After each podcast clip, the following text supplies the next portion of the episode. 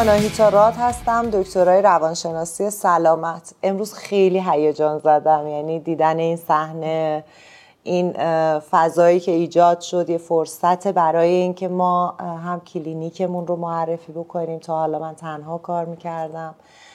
و الان احساس می‌کنم که یک فضایی برام مهیا شده که با شما دوستان می‌تونم خیلی جو شادتر بهتر و اون خستگی هایی که در این چند سال داشتم رو واقعا از تنم در بیارم. خصوصا اینکه حالا رامبود رو ما چند وقتی کنار خودمون داریم و همیشه روزای شنبه رو برای ما خیلی من اسپول شدم چرا؟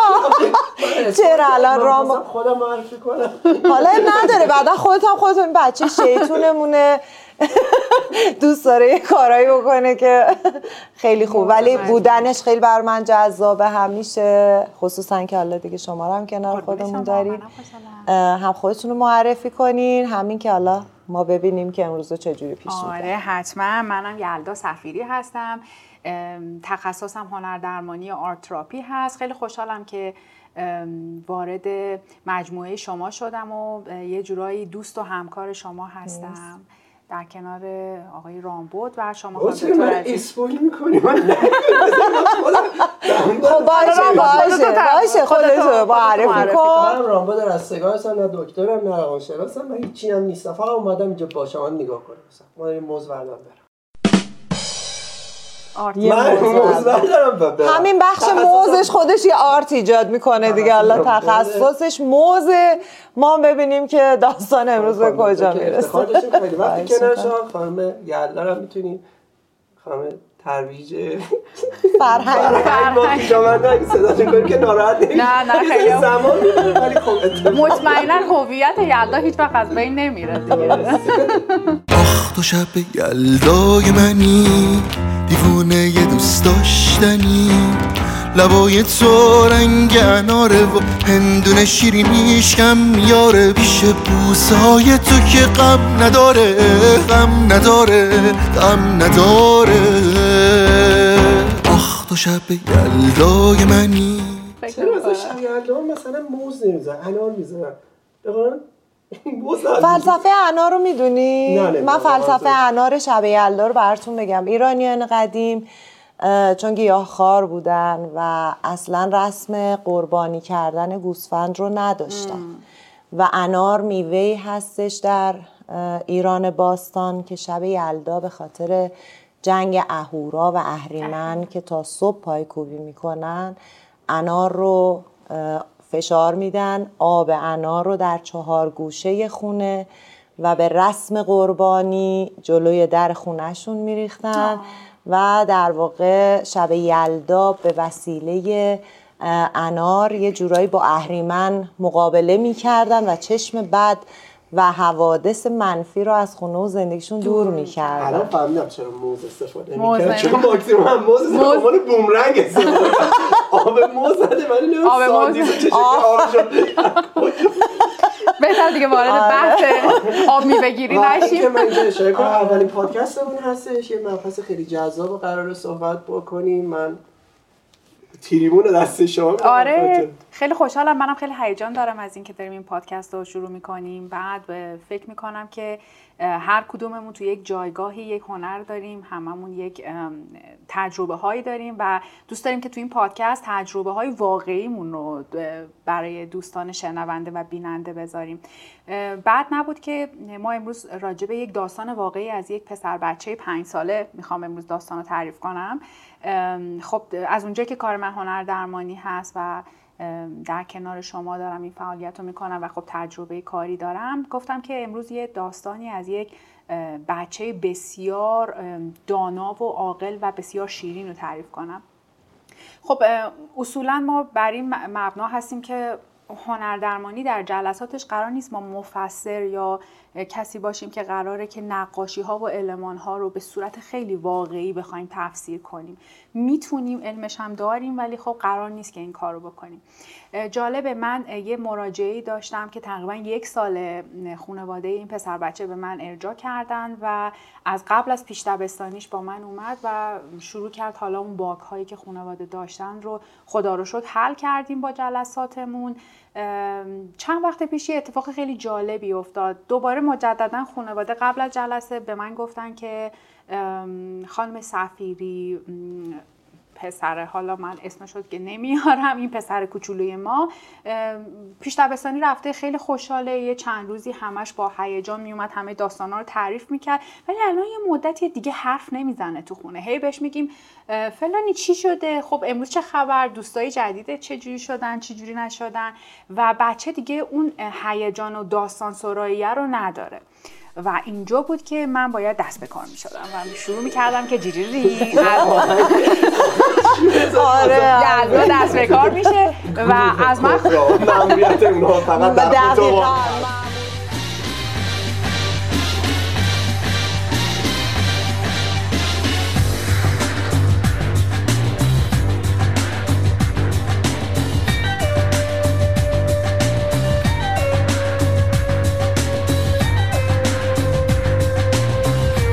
منم اصولا با یه سری material ها هستم دیگه. یعنی جلسات ما اینجوریه که قلمو داریم رنگ داریم و خب دست به کار شدم و همه رو بردم بالا و شروع کردم از اون پسر بچه خواستم که امروز برای من هم داستان تعریف کن هم نقاشی بکش. گفت راجب چی؟ گفتم بریم تو کلاستون. ما یک جوری داستان رو به صورت تصورسازی همون imagination رفتیم جلو و ازش خواستم که یه روز از کلاسش رو برای من بکشه. و داستان از اینجا شروع شد.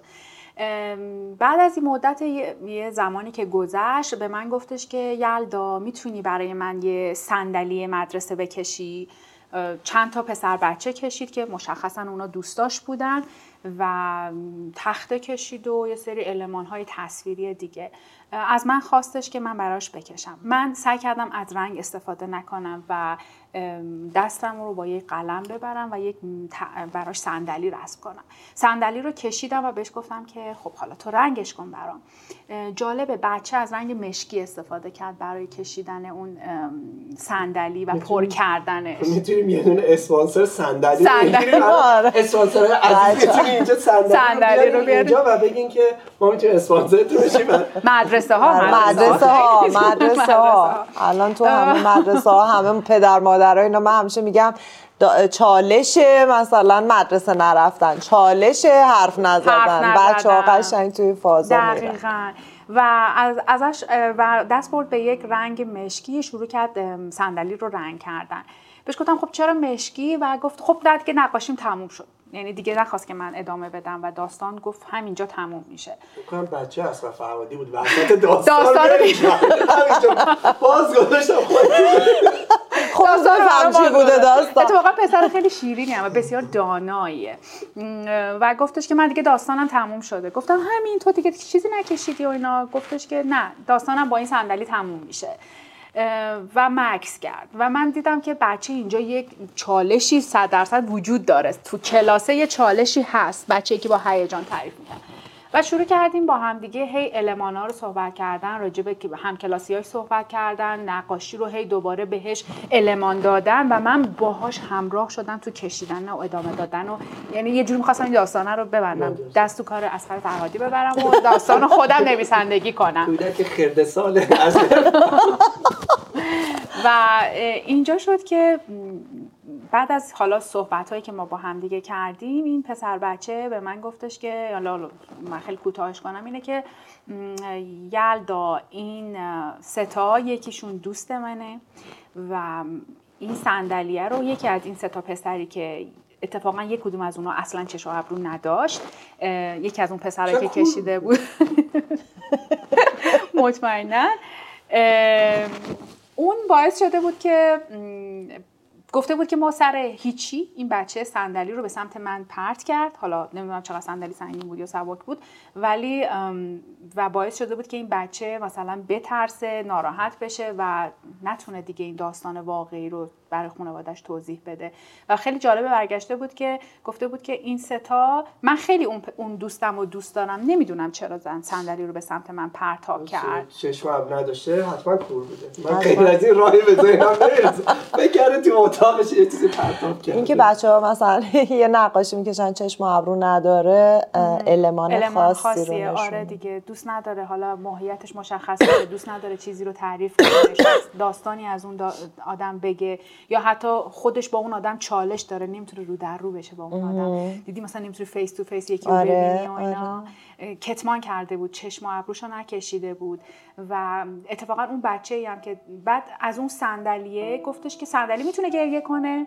گفتم که آره می‌تونه گریه کنه. بعد یه جوری یه سری رنگا رو کشید و گفتش که یعنی قبل از اینکه این اعتراف رو بکنه گفت صندلیه داره گریه می‌کنه. در حالی که خودش اون روز رفت خونه و گریه کرد. ولی دلیل گریه کردنش رو به مامان باباش نگفت.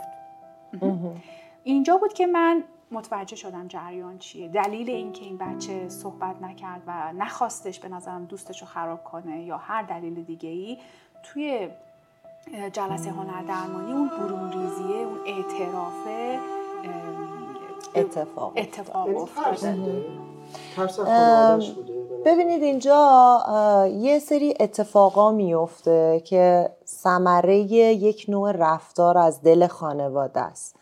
حالا بچه‌ای که قرار خیلی معدب باشه قرار همه چیز دان باشه قراره که بچه در سنین پایین مثلا کارهایی که حالا به خاطر اینکه بتونه خودنمایی بکنه در واقع بهش آموزش داده میشه. یه کمالگرایی از طرف خانواده ضمن اینکه حالا ما متفاوتیم. این پیام من متفاوتم میشه قاعده زندگی اون بچه. پس باید عمل کرده متفاوتی داشته باشم. یه وقتا بچه حتی در لحظه نمی‌تونه. الان این بچه تو لحظه نتونسته تصمیم بگیره که آقا جان اصلا سه نفرن حداقل من خشمم رو خالی کنم. یعنی حتی به خودش آره دیگه می‌تونست بزنه واقعا. توجه به اینکه شناختی که من از خانواده دارم و خب یک ساله که من با این خانواده در ارتباطم بسیار خانواده ایدالگرایی داره و خود بچه هم خیلی سعی می‌کنه که همه چیش چارچوب مدار باشه, آره. و دوست نداشتش حالا به دلایل مختلف چون اصولا بچه ها ترس رو نمیگن. برای همین هنر وسیله برای بروز دادن احساسات.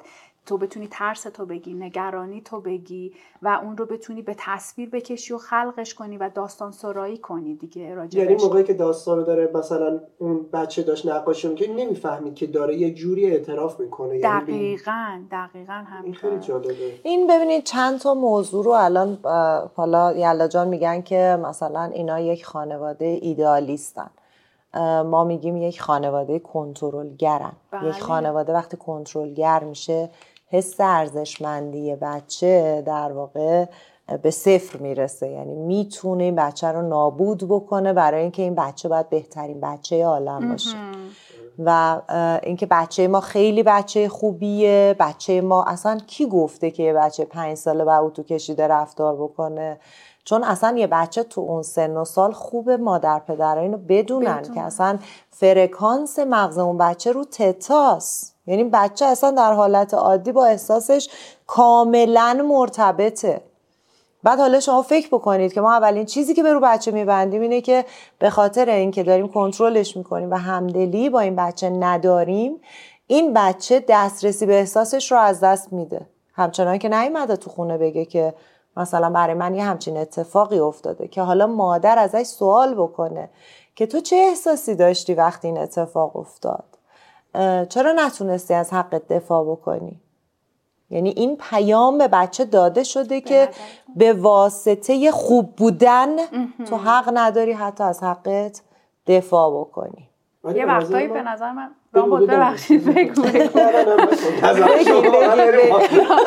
نظر من شما بگین که فکر می‌کنم که یه جاهایی به نظر من این این کیس ترس از البته خیلی از بچه های دیگه ترس از قضاوت شدن دارن. چون یک الگوی رفتاری از قبل تو خانواده شکل گرفته و بچه می‌دونه که طبق اون الگو باید رفتار کنه و اگر یه جایی فرافکنی ایجاد بشه امکان داره که هزار تا افکار مختلف بیاد و چون خانواده در ازای اون کمالگرا بودنه خیلی به بچه امتیازات دارن میدن و میگن که تو انقدر پرفکت هستی یا انقدر عالی هستی این همه ما داریم بهت جایزه میدیم همه چیزای خوب میدی و شاید به خاطر از دست یعنی نمی‌خواد که مثلا اون بچه خودش رو خراب کنه بچه دوستش رو خراب کنه و یا حتی بخواد احساس کنه که خانواده شاید اگر بخواد از پیش یه حتی مشکلش این بود که ما تو ساعت های جلسات بعد بهش راه حل دادیم که تو اگر یه وقتی چالش برات پیش اومد بیا به منی که مثلا تراپیستت هستم بگو و ترس از قضاوت شدن نداشته باش. من اینو حل می‌کنم. ما حلش می‌کنیم با هم دیگه و حلش کردیم. ترس.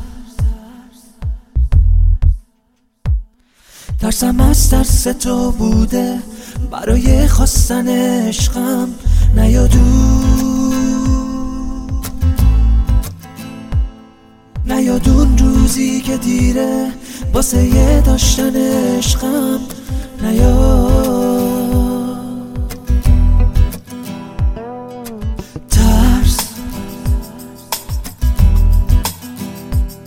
ترسم از اینه که روزی من به یاد تو نباشم دیگه دل دیگه دل سرد بشم از تو برم و با تو نباشم. برم و با تو نباشم.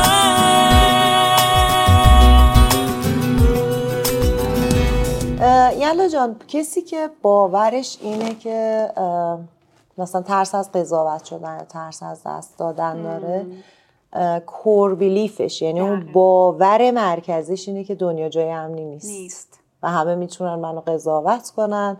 من خیلی چیزها رو ممکنه از دست بدم و در نهایت اتفاقی که براش میندازه قاعده یه زندگیش میشه چی؟ همینی که شما داری میگی. نمیره با کسی حرف بزنه. و شما میگی که حداقل بیا به من بگو. منی که تراپیستم بیا به من بگو.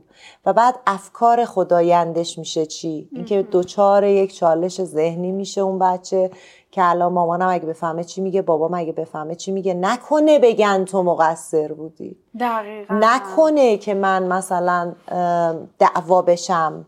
نکنه من دیگه اون لباس بچه خوبه رو در بیارم بیرون. رامو جا شما خواستی یه چیزی من یه چیزی می‌خوام بگم. الان خودم بچگی یادت چیزی؟ خیلی خیلی چون تو پسر بچه آره ما وقتی دوره ضبط می‌کنیم با مزه من می‌بینم رامبد اینجوری نشسته داره نگاه چون کیس ما پسر بچه بوده آره. حالا با من دو تا چیز الان مطلب. یکی اینکه اه، این که شما حلش کردیم و خانم دکتر فهمیدن گفتن که بچه ترس از قضاوت شدن داره یا آیا به خاطر اون چارچوب مدار ایدئالیستی که دارن اون خانواده حالا بچه نمی‌تونه از حق خودش دفاع کنه و بهش آموزش شاید دادن که تو نباید دعوا بکنی تو حتی در شخصیتت نیست در شهر ما نی آیا اون خانواده هم نمیره دنبال حقش که چرا بچه مثلا هم کلاسیش بچهشون رو زده؟ آیا خودشون هم؟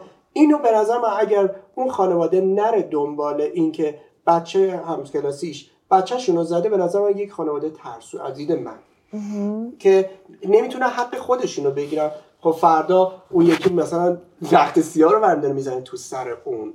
خب؟ تخت سیاه رو بزنه خب میگه عزیزم دیگه اتفاق دیگه جاذبه زمین بوده و این اتفاق.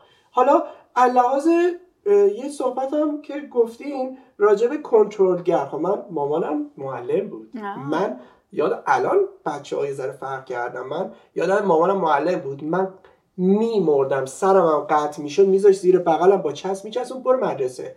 و روزهای دوشنبه که مامانم کلاس نداشت من از صبحش زنگ تفریح وای میسادم. دم در ببینم مامانم میاد که نمره های منو اصلا نمی‌دونی چه اتفاقات بود. همیشه ترس از این داشتم. یا مثلا نمره کم خب مامانم خودش می‌گفت درس بخون معلم ادبیات بود عربیش هم خوب بود. و باید اما درس می‌پرسی. نمره بیست کلاسو. بهترین هوش و حواسو. دختر خوشگل شهر پریا. اون که جاش تو قصه هاسو یادم یه بار سر امتحان سوم راهنمایی من سر امتحان تاریخ مثلا خودکشی بکنم. یعنی تا این حد چون یه کتاب تاریخ خیلی زخیم داشت بعد من نخونده بودم. بعد برقا رفته بود. من ترس داشتم میمردم یعنی خواستم خودکشی کنم برقا رفته بود از ترس داشتم میمردم که برق نیست و من میمیرم از ترس و از این و الان هم اون ترس از تاریکی رو داری و ترس از تنهایی چون آره، هفته. پیش که آره،. آره، داشتیم میگی. صحبت می کردیم سر اون اینکه تنهایی برای تو چه معنایی داره تو بگو تنهاییت رو چجوری تعریف می‌کنی تا من بگم که ته فکر تو چیه؟ در واقع ما یه همچین پادکستی رو یه دوره این شکلی ضبط کردیم. چون تنهایی ببینید اون بچه دقیقا همین احساس تنهایی که میگن رو براش اتفاق افتاده دیگه. چون احساس کرده هیچ کس نیست ازش دفاع بکنه. و بعد دنیای این کودک از تنهایی ترس خواهد داشت. بله. در حالی که تنهایی اصلا احساس نیست. ما احساس تنهایی نمی کنیم ما به تنهایی فکر می کنیم و یک دنیا احساس پشت اون تنهایی سراغ ما میاد. مثل ترس از دست دادن ترس از قضاوت شدن. همین بچه هان که وابستگی های شدید براشون اتفاق میفته توی دوستی های بزرگسالیشون و بعد نمی‌تونن از اون دوستی سمی که حالا توش هستن اصلا براش تصمیم بگیرن حتی. نمی‌تونن بیان بیرون. چرا؟ چون کوربیلیف داره بهش میگه که دنیای تو دنیای امنی نیست. تو تو این دنیا قضاوت میشی تو تو این دنیا از دست میدی تو تو این دنیا نمی‌تونی از اجازه نداری از حقت دفاع بکنی. و اینکه حالا بشنویم ببینیم که اصلا ادامه ماجرا برخورد پدر مادر چی بود با این ماجرا. حالا یادت باشه رام بود کودک درون تو ما یک آره. نه آره. جذاب باشه. یادم نه نه اینجا ما چیز شخصی تو بله کار نداریم. دقیقا اینجا که اصلا هیچ کی چیز شخصی نداره. نمی‌دونم واقعا آره خانم که تش چی شد؟ الان واقعا این حق من و واقعا من اون سواله آیا این بچه همجور به روال خودش ادامه میده یا می‌تونه بهش آموزش بدیم که حق خودشونم بگیره. آره. یعنی باید دقیقا. آموزش دقیقا همین کار کردیم. خب خانواده نخواستن مستقیما. خب از اونجا که خانواده خانواده آگاهی هستن پدر مادر هر دو تحصیل کرده هستن همیشه قبلش با من اون یعنی با therapist بچه صحبت می‌کنند و ما, ما تصمیم می‌گیریم که چه کار کنیم. آیا قراره که این مسئله به مدرسه کشیده بشه؟ آیا قراره این مسئله اصلا کشدار بشه؟ این مسئله بزرگ بشه؟ خب ترجیحاً تو این سن ما نمی‌خوایم خیلی بچه براش bold بشه این بحران ها و چالش ها می‌خوایم خیلی دوستانه و خیلی کودکانه حلش کنیم. من اصولا سعی کردم که خیلی کودکانه با زبون خودش حلش کنم و تو جلسات بعدی به این بچه یاد بدم که این چالش ها از الان امکان داره تو دنیایی که تو تجربه می‌کنی وجود داشته باشه. ولی مهم اینه که تو چجوری این چالش ها رو حل کنی. این نیست که تو اگر یه اتفاقی برات میفته به خاطر هزار دلیلی که حالا الگوهای مختلفی می‌تونه تو خانواده باشه این رو بیان نکنی.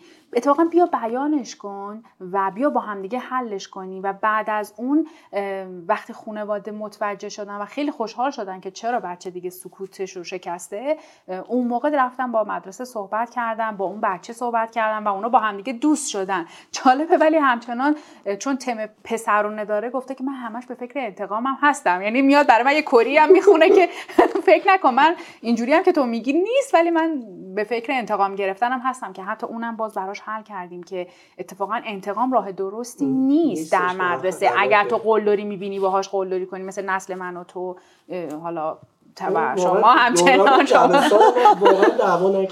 ما ما آره من آره. خودمم هیچ وقت توی اون بازی های کودکانه بچه ها حتی شرکت نکردم و همین باعث شد که توی سن نوجوانی من یک داستان تروماتیک برام اتفاق افتاد. از بدجنسی یکی از بچه های کلاس که من یه دوست خیلی صمیمی داشتم. و چقدر این دختر با یک بدذاتی اومد ورود کرد و این دوستی رو خراب کرد. و من یادمه که توی سن 16 سالگی یعنی قشنگ توی عمیقترین دوره نوجوانی من دچار یک تروما شدم و نتونستم از حقم دفاع بکنم. و جالب اینجاست که من تو سن 41 سالگی اون دوست صمیمیم رو دیدم. با هم ملاقات کردیم. ولی دیگه اون حس اون حس نبود. ما از طریق فیسبوک هم دیگر پیدا کردیم و من دیدم که من نمی‌تونم بهش نزدیک بشم. و اصلا دیگه دوست تمایلی به اون دوستی نداشتم. همون داستانی که نمی‌تونی مواجه بشی رو من با خودم به اون موقع که اصلا بلد نبودم تو شرایط خیلی بدی هم اصلا من. با این دوستم مواجه شدم و هنوزم که هنوزه مثلا وقتی فکر می‌کنم الان دیگه از یه دوربین دیگه میگم که نه. باز هم تو سن 41 سالگی وقتی که ما هم دیگر رو دیدیم باز هم اون از یه موضع طلبکار و از یک موضع چیز ورود کرد و هنوز هم من مثلا با این دوست حل. نشده. با اینکه 51 سالمه و باز هم 10 سال دیگه علاوه بر اون 24 5 سال. اینجا رو دیگه بزنیم که آره خانم تو چند سالشه به 100 نفر اول یه مبلغی منم که آره. آره. این که حالا پیام درونی که این بچه داره با خودش رد و بدل می‌کنه. یلا جان چون ما بعدها در سن نوجوانی و جوانی همین کودک ها مجبور میشیم مکانیزم های دفاعی اون بچه رو شناسایی بکنیم. و یه بچه پنج ساله چون تو بازه سوم مکانیزم های دفاعیشه. ما یه دونه مکانیزم دفاعی یک سالگی تا حدودا دو نیم سالگی داریم و بعد وارد میشیم تا سن چهار سالگی که یه سری مکانیزم های دفاعی اتفاق میفته. و چهار تا 6 سالگی دوباره یه سری مکانیزم های دیگه و یه ذر پخته تر اتفاق میفته که حالا یکی از مکانیزم های دفاعی که من تو این بچه دارم می‌بینم انکاره انکار احساسش. اینکه یه قلدر باز در میاره که میرم مثلا آره من انتقام می‌گیرم من هم کردم. یه فکرایی هم کردم. می‌بینی که انسان تلافی بکنه. نه. نه, می‌بینید دقیقا. فکرایی هم به من دقیقا. آره. و بعد همین بچه خیلی جالبه که می‌رسه به سنین نوجوانی. بعد میگی که این لیوان اینجا بود چرا الان نیست؟ بلا فاصله اولین صدا صدا این بچه است من دست نزدم. و این کار می‌کنه. در حالی که ممکنه حتی اون لیوان رو اون بچه شکسته باشه. ولی باید بهش ثابت کنی که این لیوان رو تو شکستی. خودش جرأت این رو نداره که بیاد و بگی که من این لیوان رو شکستم. و همیشه اولین جواب نه چرا؟ چون قراره بچه کاملی باشه.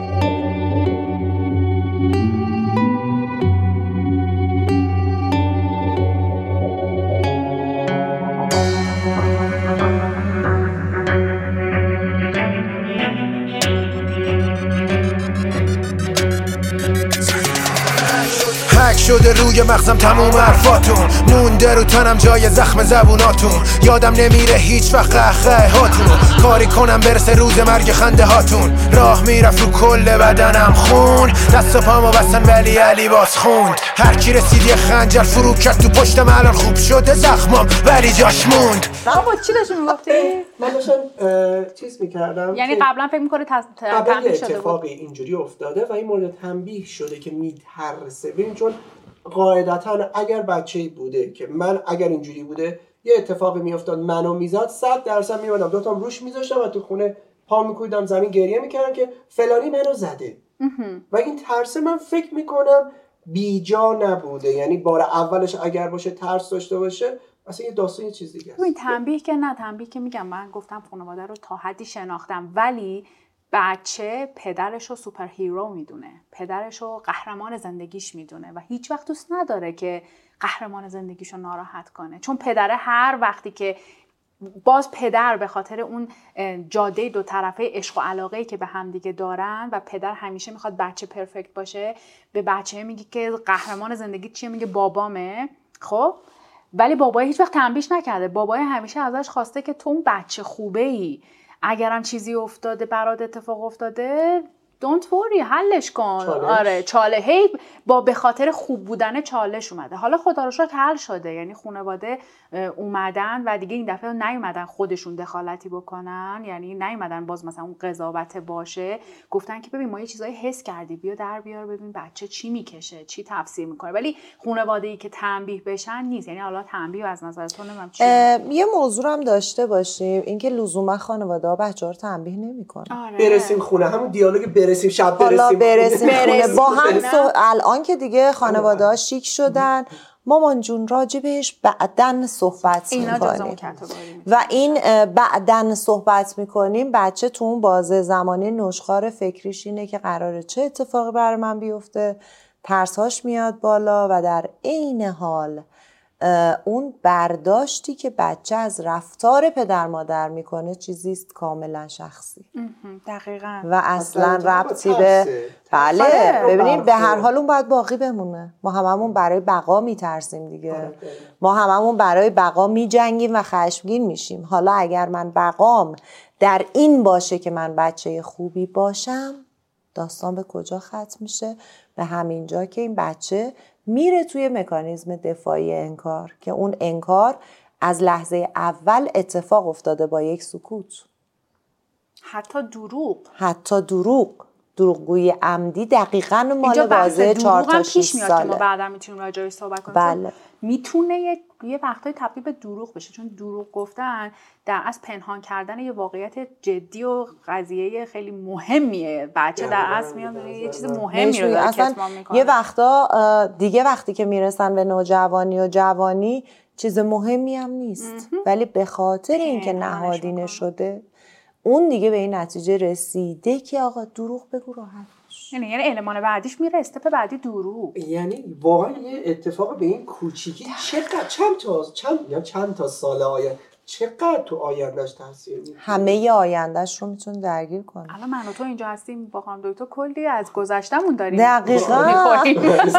یه چیزی که حالا خیلی جالبه اینه که همین بچه پنج ساله وقتی که به سن جوانی می‌رسه و به سن میان سالگی می‌رسه وقتی بهش میگی یه خاطر از کودکی تعریف کن میگه هیچ خاطره نداره و هیچی یادش نمیاد چرا؟ چون اون سطح استرابی رو که توی اون لحظه تجربه کرده انقدر قوی بوده که مغز به خاطر باقی ماندن این بچه اومده تمام خاطرات رو آف کرده که فقط یه خاطره نباشه, نباشه. که سطح استراب این بچه بتونه تنظیم بشه و تو جاش بمونه و بچه باقی بمونه ممکنه ترک تحصیل بکنه. حالا خیلی ما تو پادکست های بعد داستان های واقع... داستان های از کیک نباشه که این ولی واقعی آره، کیک آره. نیست حالا من آره. حتما مثلا تجربه هایی که همین راجبه ترس و سکوت کردن به خاطر یه چیز دیگه یادم باشه که یادم بیا رام بود حتما که راجبه یک تجربه تو کمپ سوئیس وقتی کار می‌کردم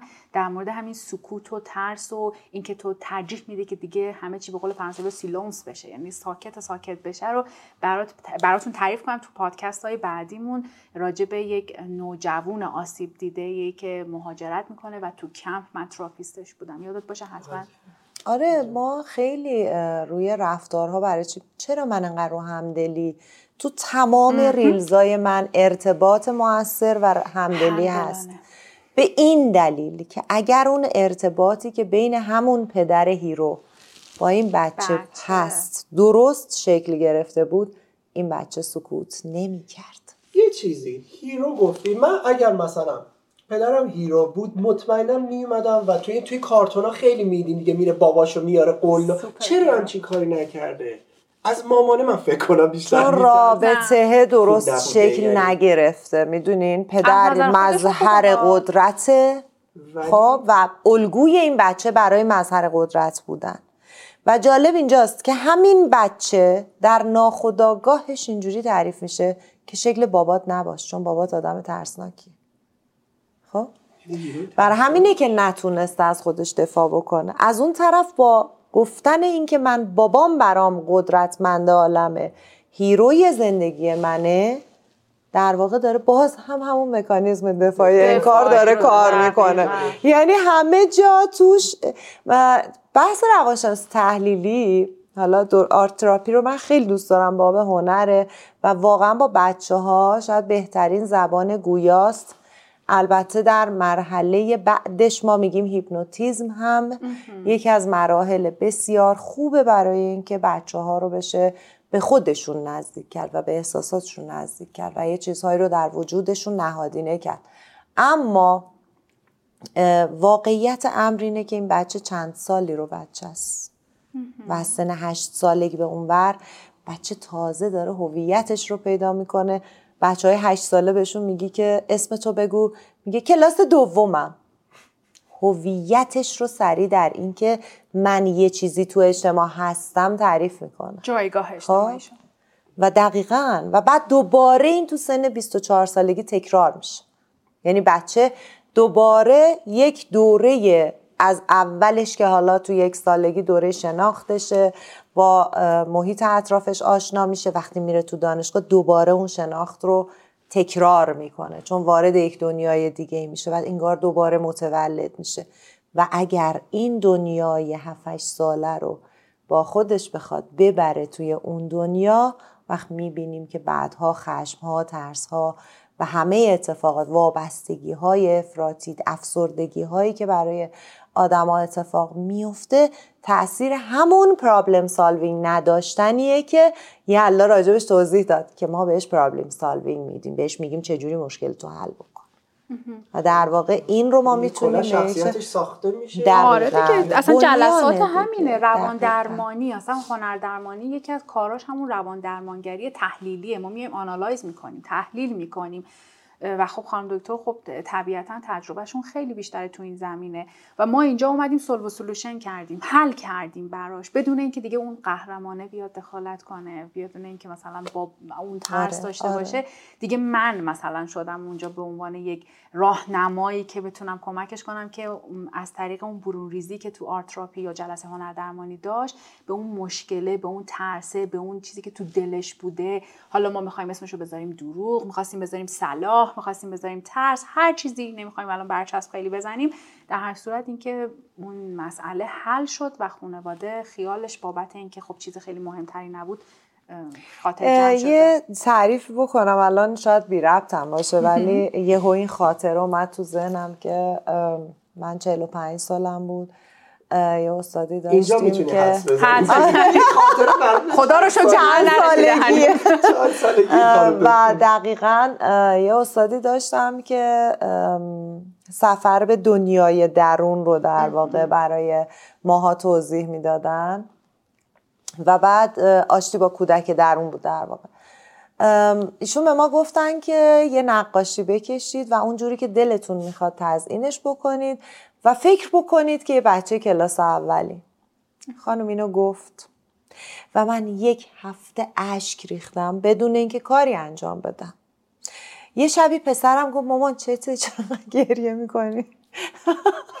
و واقعا شاید باورتون نشه که من یادم افتاد که حالا به خاطر اینکه من خواهر بزرگتری دارم یه ذره مشکلات داره مریضه و همیشه از نوزادی من خواهر من تو بیمارستان بوده و مادر من اصلا فراموش کرده بود که من یه همچه بچه هم داره که حالا به هر حال تازه به دنیا آمده من بیشتر تو بغله مثلا خانوم عموم بزرگ شدم. و جالب اینجاست که من یادم اومد که من کلاس اول دوم بودم و دوست داشتم از این دفتره جلد داشته باشم. و مامان من به خاطر اون تیپ مثلا نظامیگری که داره خیلی خیلی دیسیپلین این مدلی بودن که مثلا نه نمی‌تونی داشته باشی چیزی که ما می‌خریم و باید استفاده بکنی. و بعد از این برچسب ها و من خیلی دوست داشتم استیکرها و مامانم اجازه نمی‌داد و پسرم رفت یه عالمه برای من استیکر خرید و من همچنان اون نقاشی رو دارم بهتون نشون میدم که پرش کردم استیکر و توی یه دفتر جلد علا پشت موبایلتونم تو اتاق یعنی دکتر یه سرکی بکنی آره جالبه. ببینین که چه خبره ولی جالبه بدونید که شاید یکی از چیزهایی که من سمت خیلی چیزا نمیرم. اصلا خیلی چیزا رو امتحان نمی‌کنم.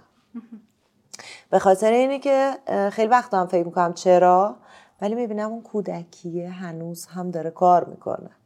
و اون مادر کنترلگر هنوز هم داره کار می‌کنه. من حتی وقتی می‌خوام مامانم زنگ بزنم خیلی جالبه. اول استرابم رو می‌بینم که الان چه اتفاق قرار بیفته. بعد دستم برم گوشی رو بر میدارم زنگ می‌زنم.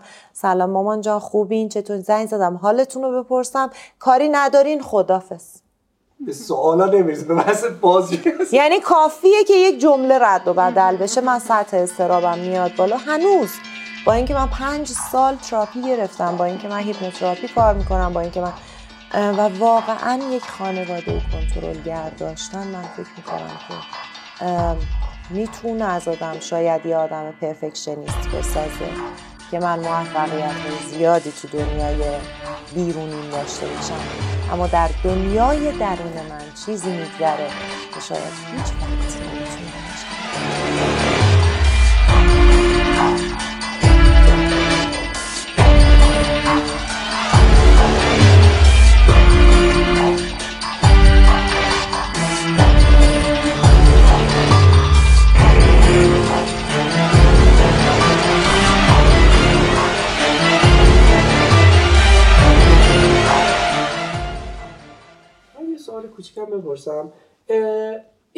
هنر درمانی که میگین تا چه سنی می‌تونیم ادامش بدیم مثلا؟ یعنی حتما باید بچه باشه که هنر درمانی یا آدم بزرگم می‌تونه وارد هنر درمانی نه رام بود هنر درمانی اصولا حالا کاری که من می‌کنم اصولا برای کودک نوجوان بزرگسال اصلا اصلا یه جالبه که هنر درمانی برای سالمندان هم ما داریم. یعنی اصلا کتگوری سالمند سالمندا داریم. حتی مثلا بزرگسال الان خب طبیعتا مراجعه بزرگسال داریم ولی اصلا تو هیته سالمندان باز یه سری تکنیک های دیگه وجود داره تو گروه درمانیشون.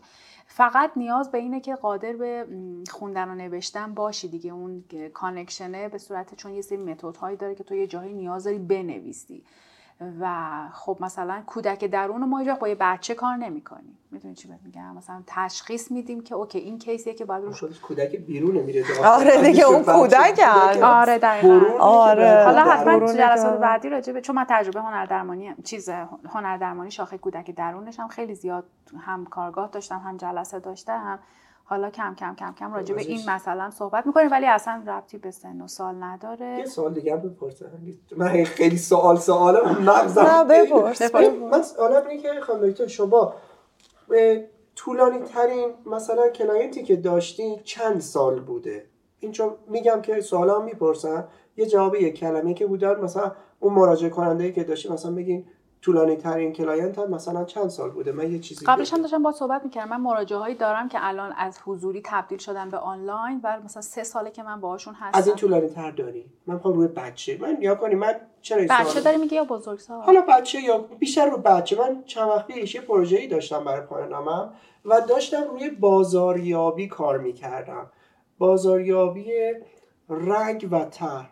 داشتم فکر می‌کردم که بیام روی مهد کودک ها راجب نقاشی. حالا یه جوری شاید آرت باشه. راجب نقاشی و اینکه چه طرحی رو دوست دارن اون موقع روی فرش رفتم کار کردم. گفتم من بیام روی بچه های مثلا بین بازه پنجم دبستان تا اول دبیرستان فکر کنم که اینا چه چیزایی رو چه نوع طرحهایی رو از فرش دوست دارن چه نوع رنگایی. حالا این چیکار می‌کرد؟ تو پروپوزال هم که داده بودم می‌گفتم اینا آینده بازار فروش فرش توی ده سال دیگر که این ذهنیتشون مثلا اینه که من یه طرح خیلی خلوت با زمینه آبی دوست دارم. ده سال دیگه می‌تونی بازاریابی بکنی که ممکنه یه قشر هزار نفره وارد بازار بشن که رنگ آبی. می‌خوام ببینم چقدر این مراجعه کننده که پیش شما اومده ممکنه تغییر بکنن یعنی مثلا همین بچه که شما صحبت کردین توی پیش دبستانیش. اینجور باشه ولی تو دوم دبستانش یا سوم دبستانش زمین تا آسمون خیلی امکان داره ولی یه چیزی رام بود بگم. همه ما یه،, یه،, یه مبحث جالبیه تو این روانشناسی حالا به خصوص تو فلسفه رنگ و اینجور چیزها همه ما اگر زمانی که تو بچگی مثلا من ازم می‌پرسم تو بچه که بودی حالا نمی‌دونم به این پادکست ما می‌تونه مربوط باشه یعنی مثلا تو بیشترین بازی که می‌کردی چه بازیایی بوده؟ خیلی ماشین بازی بوده. ما یه بازی خیلی خندهدار که داشتیم تو اتاقم گم می‌شدیم. ما صندلی ها رو میچیدیم رو هم. بعد یه عالم صندلی های میز و نارخوری رو میچیدیم بعد روش کلا پتو مینداختیم و این می‌شد قار و اتاق فرار ما. من و برادرم و پسر داییم ممکن بود از این من اتاق دوازده متری بخوایم بریم اون و یک ساعت دو ساعت طول بکشه. بعد با چراغ قوه و اسلحه از توش حرکت این یکی بازی جد بعد مثلا سوال خفگی بود. می‌زدیم صندلی ها. نه می‌دونی چی می‌خوام بگم؟ می‌خوام بگم که خیلی از اکثر بازیایی که ما تو کودکی می‌کنیم اون سرگرمی هایی که ما تو بچگی داریم خیلی بعدا سرنوشت و آیندهمون رو می‌سازه. یعنی صد درصد یه جایی وقتی تروبک می‌کنی عقب می‌بینی که بیشترین سرگرمی و بازی که اون موقع داشتی. مثلا من خودم همیشه دوست داشتم حلال مشکلات باشم. تو خانواده. چه با من همیشه تو کودکیم. اگر خودم تنها قرار بود بازی بکنم نقش یک معلم رو داشتم یه آینه خیلی بزرگ داشتم تو خونم می آوردم با هن هن اینجوری میکشیدم می آوردمش پایین. بعد مثلا جلوش وای میستادم و تصور ذهنی من این بودش که آدم ها مثلا آره آدم ها نشستن و من دارم بهشون درس میدم. می‌خوام اینو بهت بگم. می‌خوام بگم که خیلی چیزا اینطوریه. یعنی ما بعدا چند سال مثلا حالا شاید من دو سال دی... الان من یک سال با این کیس هستم. یا شاید کیس های دیگه ای تو نوجوانی مثلا آدمای نوجوانم هستن که سه چهار ساله. ولی همیشه باورم بر اینه که اگر من چند سال دیگه برم مثلا این پسر بچه ایکس یا ایگرگ رو ببینم مطمئنا شاید جلسات من بتونه اون بستر art ش رو بیاره بالا اگر اون بچه مثلا آرتیست نباشه یا مثلا اصلا sense یعنی هنری نشه دقیقا. ولی باز مثلا این بچه تو تو تنهایی خودش چون یه خواهر نوزاد داره تو تنهایی خودش یه سری کارهای اینجوری می‌کنه. من ازش بپرسی میگه که من دوست دارم مثلا آرتیست بشم من دوست دارم فلان چیز بشم.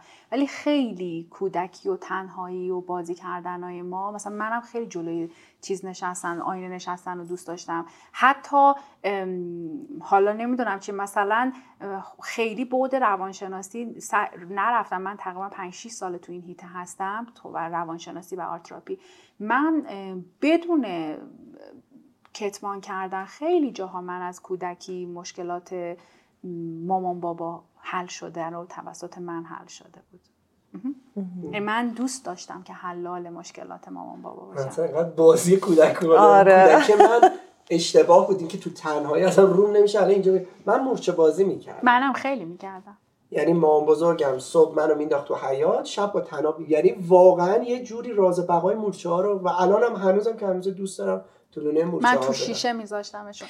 حالا مثلا اون دنیای خیال پردازی کودکانه من خاطرم هست که توی حیات خونمون از این آجرای قرمز رنگ هستش آره آره آره. مثلا باش خونه میساختن قدیما.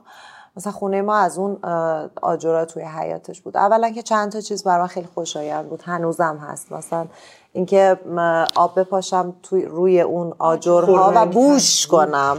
بوش رو دوست دارم. و جالب اینجاست که من وقتایی که تنها بودم یک آناهیتای خیالی داشتم که خیلی کوچولو بود و لابلای این آجرها با براش خونه ساخته بودم. همیشه تصوراتم این بودش که مثلا این حضور داره من باهاش بازی می‌کردم حرف می‌زدم باش زندگی می‌کردم قشنگ. قشنگ باش زندگی می‌کردم. برای اینکه خب کودکی تنهایی داشتم. و مثلا خب خواهر خواهرای بزرگتر خب خیلی بزرگتر از من بودن. و یه جوری بود که میگم حالا حد فاصل این خواهری بودش که بیماری داشت و من خیلی دنیام تنها بود. و چون خیلی ترس داشتم من خوبه بدونین که من سوشال فوبیا داشتم. من استراب اجتماعی داشتم. تا همین چند سال پیش الله رقمی که همه من رو آدم اجتماعی می‌دیدن ولی من اصلا آدم اجتماعی نبودم. من توی جلسات می‌رفتم. و اصلا انگار که چی؟ من خیلی اجتماعی هستم. من نیستم. حالا به نظر آره. البته ما آره. نمی‌خوایم هم خیلی هم از بحث اون پسر کوچولو آره. دور بشیم یه جنبندی بکنیم آره. که دنیای کودکیمون همون جواب شما بوده و خانم دکتر که خب به نظر من خیلی بدم نیست که همیشه خوب اول خودمون نظارگر خودمون باشیم بعد نیست که حالا یه وقتایی ما تو زندگی خودمون سفر کنیم. همیشه من میگم روانشناسی یه قسمتش برخلاف صحبتهایی که ما همیشه با شما می‌کردیم بود یه سریش علم و ساینسه. بقیهش یک داستان یک روایت تجربه ای از زندگی های من تو مراجعه هامونه که یک هر دفعه که یکی میاد تو اتاق تراپی یه درسی میده یه کدی میده که تو می‌تونی اون رو برای یه مراجعه بله. دیگه استفاده کنی. همش science نیست. دقیقا همینه. ما اگه بخوایم خیلی حرف بزنیم آره. خیلی حرفاتو آره. گفتن داری. فکر کنم دیگه با دست به کار شدی فکر کنم که برای اینکه بتونیم هر دفعه یه بحث جذاب در واقع داشته باشیم. امیدوارم همه کسی که میشنوم دوست داشته من آره، خیلی دوست داشتم. منم خیلی این جلسه رو دوست داشتم. فکر کنم که بعد از این همه تک نفر حرف زدن و هی نکته نکته گفتن حالا این نکته ها تو زندگی واقعی چون همیشه سوال پدر مادر اینه که خانم دکتر مثال بزن. خانم دکتر مثلا یه, یه چیز چی کار کنیم؟ الا اینکه چی کار کنیم؟ و من واقعا دیگه جدیدن جوابم فقط اینه به دوره ها مراجعه کنید.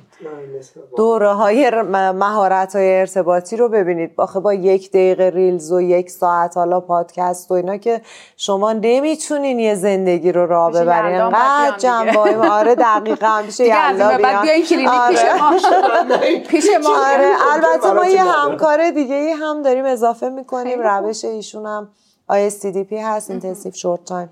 dynamic psychology و ایشون هم حالا به یه طریقی بیشتر تو دایره نوجوانان در واقع کار می‌کنن.